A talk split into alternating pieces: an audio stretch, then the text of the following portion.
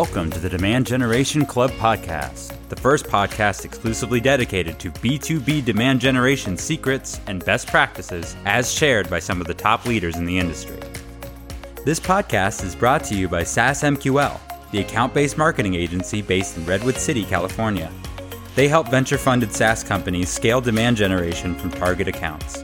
By combining intent data, automation, and a proven methodology, SaaS M Q L can help your startup generate millions of dollars in sales opportunities within a few months. To learn more, go to saas m q l dot com. Hello and welcome to a new episode of the Demand Generation Club podcast. I'm your host, Franco Caporale. Our guest today is Lorena Morales, V P of Marketing at Go Nimbly.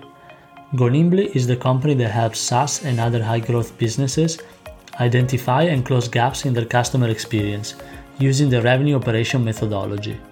Go Nimbly has been a partner to companies like Trendesk, Coursera, and PagerDuty.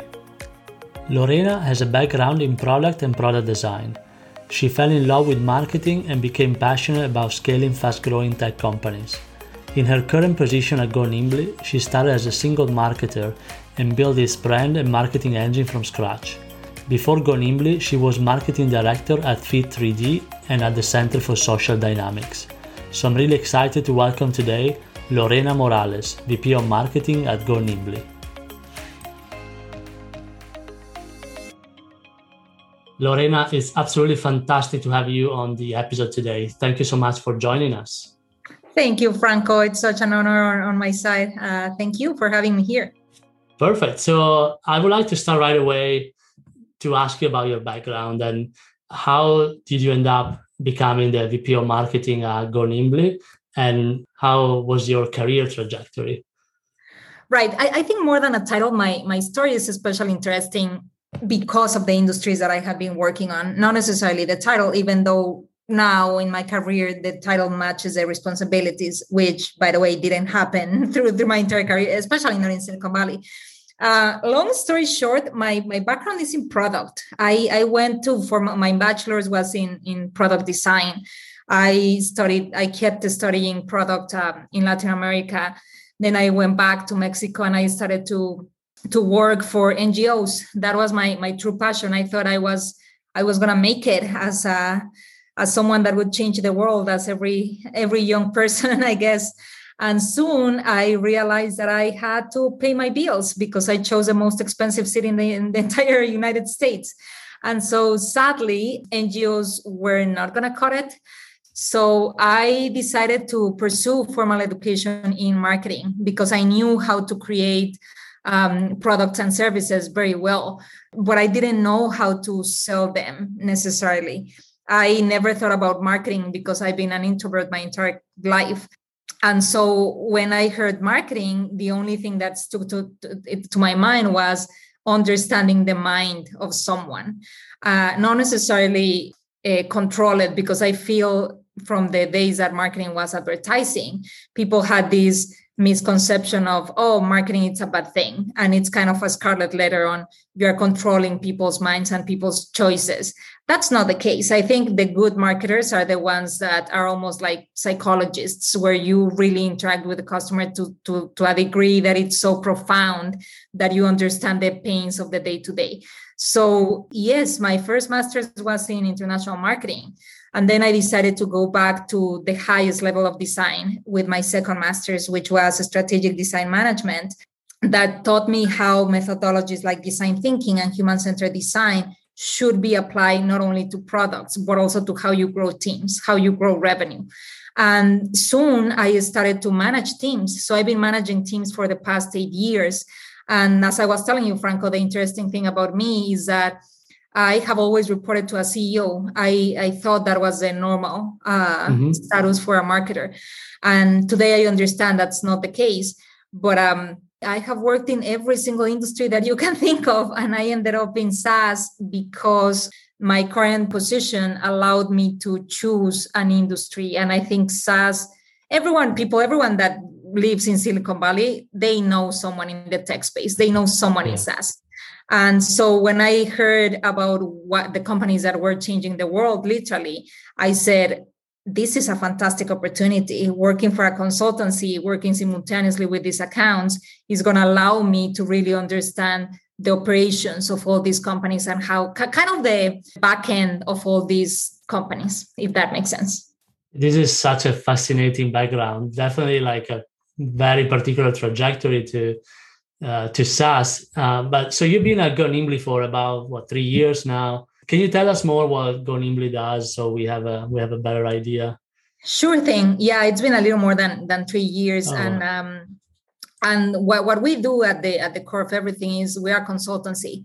We consult on revenue operations, which means how to, number one, invest better and smarter in operations. And secondly, how do you spot revenue leakages through the entire funnel in order to better serve your customers? So it's a, be- a very customer-centric methodology. Same thing as, as other methodologies that we've been hearing for the past uh, five, eight years, like account-based, for example. Revenue operations is just a larger spectrum of that because it, it includes not only the G T M teams, but also the operations teams. Um, so it's a lot, it has to do a lot with, with alignment. It has to do a lot um, with how do you make sure that you that you are more nimble. Yeah, of course, that's, that's why we chose the name, right? How do you, how are you more nimble in these hyper-growth companies and these hyper-growth stages? And can you tell us a little bit about your team there? You know, what's, what kind of role you have, how, what help are you having internally? Yeah, I, I started as a single marketer, which was very interesting because I went through, through this path of like being the, the builder and then the, the, the maintainer many, many times in my career. But what was special about Go Nimbly was revenue operations was not a thing in twenty eighteen. So people were confusing it with business operations. If anything, the, the other fifty percent of people didn't even hear about the word back then. And so my job started purely in branding to make sure that people knew that revenue operations was not a buzzword. It was not a trend. It was not something that you just mentioned in the at dinner. It was something that would change the way we do business forever and that would disappear legacy operations. So that's where I started. Soon I realized that the G T M strategy that we had, uh, mainly based on referrals, was not sustainable in order to hit the A R R growth number that, that my C E O at that moment had for the marketing team. And so we started to create, on top of, of the demand generation layer, we created an account-based program in order to kind of hit a bigger A R R number. And so I brought in-house design and content simply because I believe that it is true. Content is is king. Uh, yeah. Engagement is queen. And so every single company needs to focus on how you nurture your, not only your prospects, but also your current customers with the right content at the right time. We live in the area of education, uh, of resources. Every single person wants to know what are they buying into. And so if you provide that information and if you make sure that the seventy-five percent uh, journey that it's supposed to be happening digitally before the, the customer touches sales, then you already, you're already winning. But a lot of companies don't know how to do that process. And so you have, you said you have a, the content person, design all in house. Mm-hmm. Are you, who is uh, who is responsible for running like those campaigns that you, you guys started running after you joined? Do you have like a, I don't know, a paid acquisition person or a marketing ops person? We we do we do have our marketing ops because that, that's not my, my stronger suit, but uh, paid acquisition, field marketing, partnerships, customer marketing, that that's pretty much me still. Wow. So I'm still the, the person that I'm the person that holds the strategy first and foremost, but ultimately I am very comfortable kind of putting my sleeves on and like get, getting my hands. Well, I actually I don't enjoy that term, like getting your hands dirty. I don't know why people yeah. use it and I don't understand the term, but I, I mean, I understand it because I use it, but I don't like it because I don't think it's getting your hands dirty. I think it's playing with the, with the cake, right? Like you're playing with, with the cookie batter yeah. because it's fun, because uh, going back to the things that made you the marketer that you are today, for me, it's a privilege. And it's also a very humbling experience. Like to go, for me, I didn't touch, for example, Google AdWords in what, like six years almost. That's something that I did at the very beginning of my career, and I wasn't even the best at it. And so when the pandemic hit at Go Nimbly, I realized that most of our efforts needed to convert to digital, and we needed to make sure that paid acquisition was not only targeted uh, with tools for, for account base, but it also needed to be bigger than that. So there I was going back to Google AdWords and kind of run paid acquisition by myself. And so you mentioned that events and field marketing was the big deal for, for, for you and Go Nimbly in general. How did you reallocate your budget and, and kind of shift your strategy once the, the pandemic hit? The budget, I, I don't think that was a problem. I, I know a lot of marketers struggle with how, how do I move the money? Mm-hmm. I don't think that's my case because I am really good at spotting gaps and I know where to put the money. Uh, I am I am very good with money. So for me, it was, okay, if we're not investing in field, let's put everything towards uh, target adver- advertising, even more than what we were doing before. Um, between that and customer marketing, I think those were the two biggest investments that, that we that we moved around. And but the, but the challenging part was, how do you make sure that you are still relevant while not seeing people in person, especially with the nature of, of, a, of a business that it's a consultancy, because people want to see you, people want to spend time with you, people want to have a drink with you, have dinner, have whatever it is. And so the challenge was not really how to move the money, it was how to move the attention and how to grab it and maintain that attention. So for us, it was through our partners. We needed people that were doing special things, same as us in the space. So like the offer was twice as interesting as, as if it was only Go Nimbly. So I think partnerships is one of those channels that proved a lot of people that there's something more than email marketing, let's say. that I, and that's kind of the worst channel for me because I'm just not that good friends with my, with my email. But, uh, but yeah, that's, that's how we pivot everything. Which leads me perfectly into my, my next question. And something I was really interested in when I was talking to you earlier is um, you have some very good uh, opinion on how to better approach your prospect and customers from the very first interaction to all the way when they sign the contract, when they, it's time for renewal, and in their entire customer journey. Can you share some, some thoughts into that? Yeah, Franco, th- th- this is going to be a little kind of upsetting for a lot of people because, for example, gating, gating the content. That is something that for me, it was a no. It was an absolute no. We need to get rid of forms from the very beginning, uh, like when I started Go Nimbly, simply because for me, having forms and getting content and those things, even though they allow you to, to be better at um, marketing attribution and like um, and lead scoring and these things, yes, th- yes, you need to have that. But for me, it was a decision between, do I want to be super analytical and have like pinpointed every single interaction of the customers?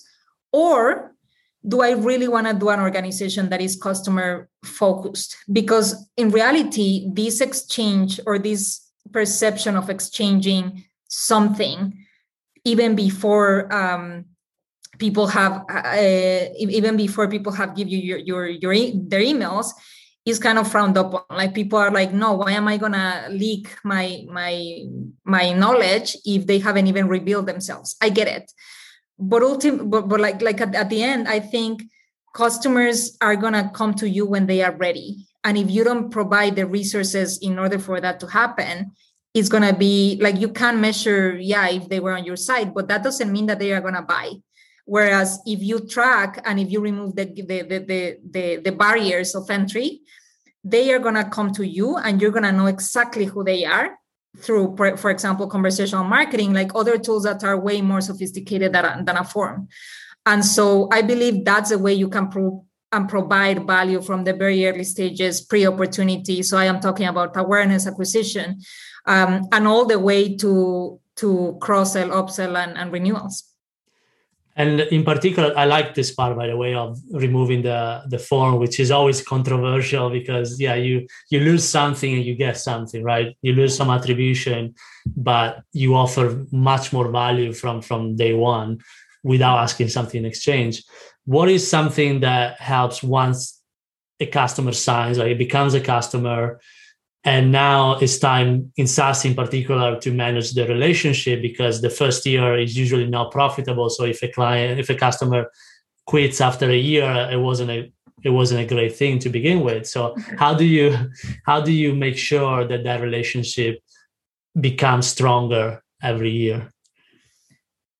I think the, the days where customer support was the responsible for make that relationship last are gone. Because number one, customer support now, it's part of customer success. Customer success was not even a department five years ago, six years yeah. ago, eight years ago. Today, they have a, a place not only on the strategy for the G T M, at least at Go Nimbly, we, we we listen to them. Uh, and we try for our clients to also listen to customer success or their account managers. But um, I think the, the, the responsibility is in them, but the, but the work is through the entire go-to-market team. So if you bring customer success before close one opportunity, your chances of knowing that customer are higher, way higher. So the moment that they are going to renew, everyone is already informed of how ready they are, if they are going to get stuck in paralegal, if they are going to, like, how much you can squeeze from a contract, if you can move to other territories, or if you can move to other instances of the same business, which, for example, happens with Go Nimbly a lot. Uh, we generally penetrate through one department, and then we slowly but surely we we impact other departments. So the way we can we can become their operations teams.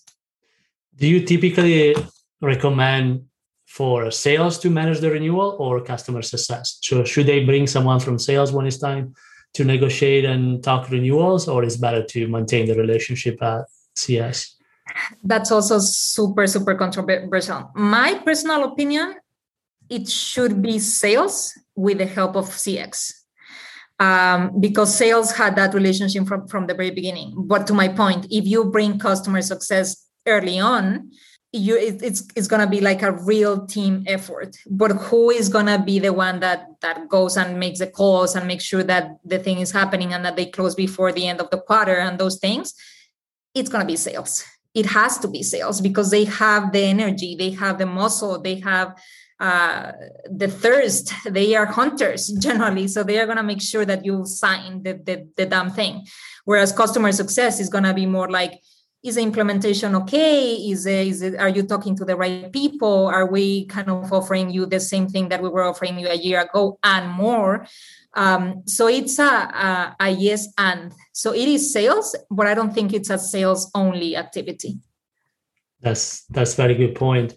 Uh, another question on this is, you talk at the beginning, you know, Go Nimbly helps spotting gap into the funnel. So how can you spot gap after the customer has signed? Like, what are some some signals that will tell you, for example, that, you know, it might not renew next year, or like, uh, you know, there are some opportunities to upsell? Like, is there any any metrics or any signal that uh, a company can look at to to improve their uh, uh, their customer success uh, metrics or their their renewal metrics?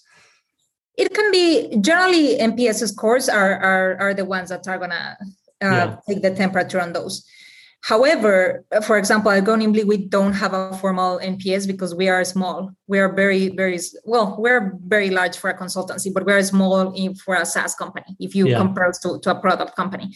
But um, so if you are kind of a, a small team, make sure that you talk to your account managers, or in our case, our project managers, because they are going to know, the, the they are going to be the ones that know the red flags. And so if those go into the C R M, the entire organization is going to know when there's an account that it's going to be, that it's a, in, at risk of churn. And if it's not churn, probably it's going to be shrink. It's going to be shrinking. Um, so those those things are like human interactions. So those are going to happen. You know, you know when you are not delivering. They are going to tell you. Your customers are going to yeah. tell you right in your face when they are not happy. The only the only trouble there is how effective you are communicating those moments. Um, the same thing as the, the interesting moments that Marketo has in, in their platform. There should be something, Marketo, are you listening to me? This is an implementation. Uh, there should be as the same thing for uh, the scary moments instead of the interesting moments. Why we can't bring the scary moments where like a, a customer is, is not attending meetings, or a customer is getting late to meetings, or, uh, or uh, I don't know, like um, um, testimonials. There's there's positive testimonials, which is why companies like you two exist, but also there's negative testimonials that you should be recording, yes or yes, because those are going to be informing you what to change. Um, so that's that's my point on that. I think uh, marketing has been too much focused on the positive, like the interesting moment, like you said, and there is no scary moments, of course, which would be a really cool feature if they had in Marketo or, or HubSpot. Right, um, yeah. yeah. There needs to be some something that tells you when you're not doing well. So now it's kind of like under under a carpet, exactly, uh, like everything else. Um, awesome. So the other thing that I really like from our conversation and I want to touch upon is about your relationship, marketing relationship with, with the sales team. Uh, you also, also there you have some very interesting point. What do you think are the three challenges or three issues that might seriously affect or compromise uh, marketing sales alignment? Oh my God, uh, Franco, the amount of times that I have talked about this topic is impressive. And I always say it, like, it shouldn't be that hard, people. Like, yes, market, marketing and sales are, are misaligned. Oh my God, yes. Yeah, it has been like that since day one. But if you ask the why, why it started, that's factor number one. The, the focus on lead generation for the sake of fixing volume. Um, If we think about that and how it started, like if we go back to two thousand four, two thousand seven, two thousand, even two thousand eleven, where we didn't have the technology available to enrich accounts, to enrich lists, and you had to do that pretty much manually, or you would outsource someone in a foreign country overseas and kind to kind of and to kind of um, enrich that account list, and hopefully that would pass your marketing automation system. Uh, there, like back then, the job of marketing was, okay, get the list, do the campaigns, and then pass it to sales, hopefully, and crossing the fingers that those accounts are going to convert. Okay, that's marketing. Then sales. If we put ourselves in the sales shoes in the in, in those years, of course, Franco, sales wouldn't like to work with those accounts. Who on earth would like to talk to a customer that was never even... and like nurture with any type of program, with any type of information? Of course, nobody wants to talk to those accounts because it's just annoying. Like they are not even going to pick up the phone. So yeah. Of course, the misalignment started. Sales, that's a moment when they started to say, you know what, like these leads are trash. We don't want to work with them.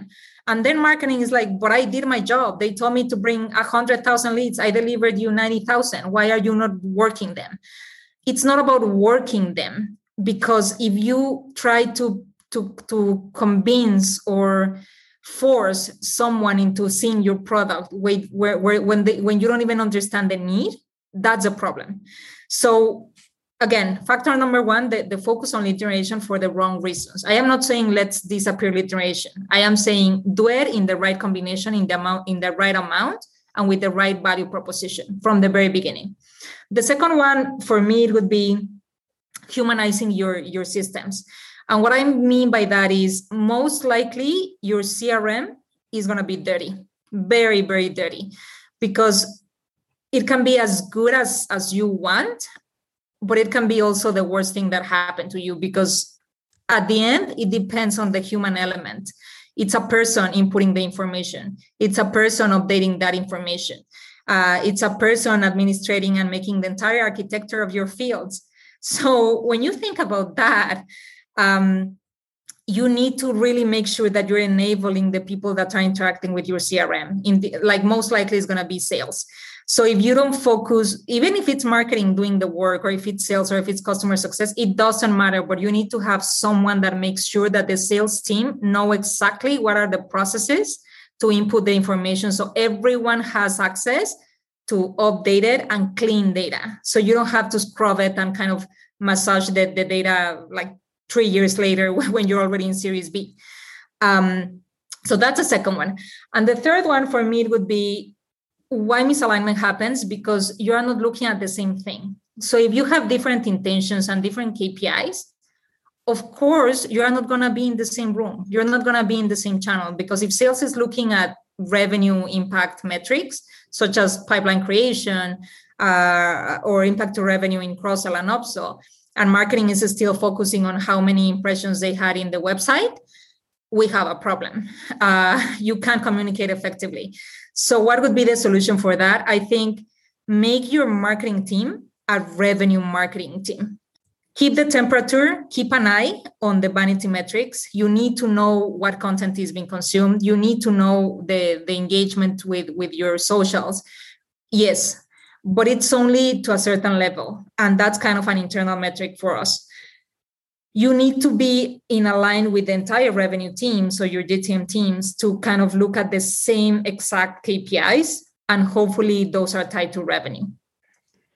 And do you ever have you ever had the problem of, you know, who is taking credit, quote unquote, for certain opportunities or pipeline generated? That's something that happened to me in the past, not not frequently, luckily, but, you know, marketing and sales trying to fight for who will get credit for certain deals or opportunities. Yes, you will be surprised how often that happens. Because again, you want to prove value to your organization. There's a reason yeah. why they hired you. And especially in, in, a, in a remote world where you, you are not at the office, like showing that you did your sixty calls. Of course, you want the credit because you want to look good in front of the people that, that trusted you. But ultimately, Franco, I don't think, again, that's not very custom uh, customer-centric. If you're focusing on what's your personal input in the team, the possibilities that you're going to be thinking about your customer are very, very vague. Um, and so my point there would be, if you start compensating the teams similarly, I'm not going to say equally because I don't think the work is equal, but if you find a sweet balance between how to compensate marketing and sales, where both of the departments feel that it's a fair exchange, I think no one is going to be pointing uh, fingers, or no one is going to be looking for their own spotlight. Uh, that's what, what revenue operations is offering uh, these days, an alignment that kind of looks at the customer first and then at the internal teams uh, secondarily. That's awesome. That's that's a great point. I, that's something I've been struggling in the past, uh, and I think uh, you're absolutely right. It all depends on how you compensate and how you divide certain role and merits as well, because obviously everyone wants wants to take their yep. own merit. That's that's awesome. So, Lorena, this was absolutely a pleasure. Thank you so much for uh, for joining us today and for for talking to us. Of course, it's been my pleasure. I, I I love talking about these things, because the more people understand revenue operations, trust me, it's going to be a better world for not only for the SaaS industry, but I, f- I feel like for every single business. Awesome. Thanks again, Lorena. Thank you.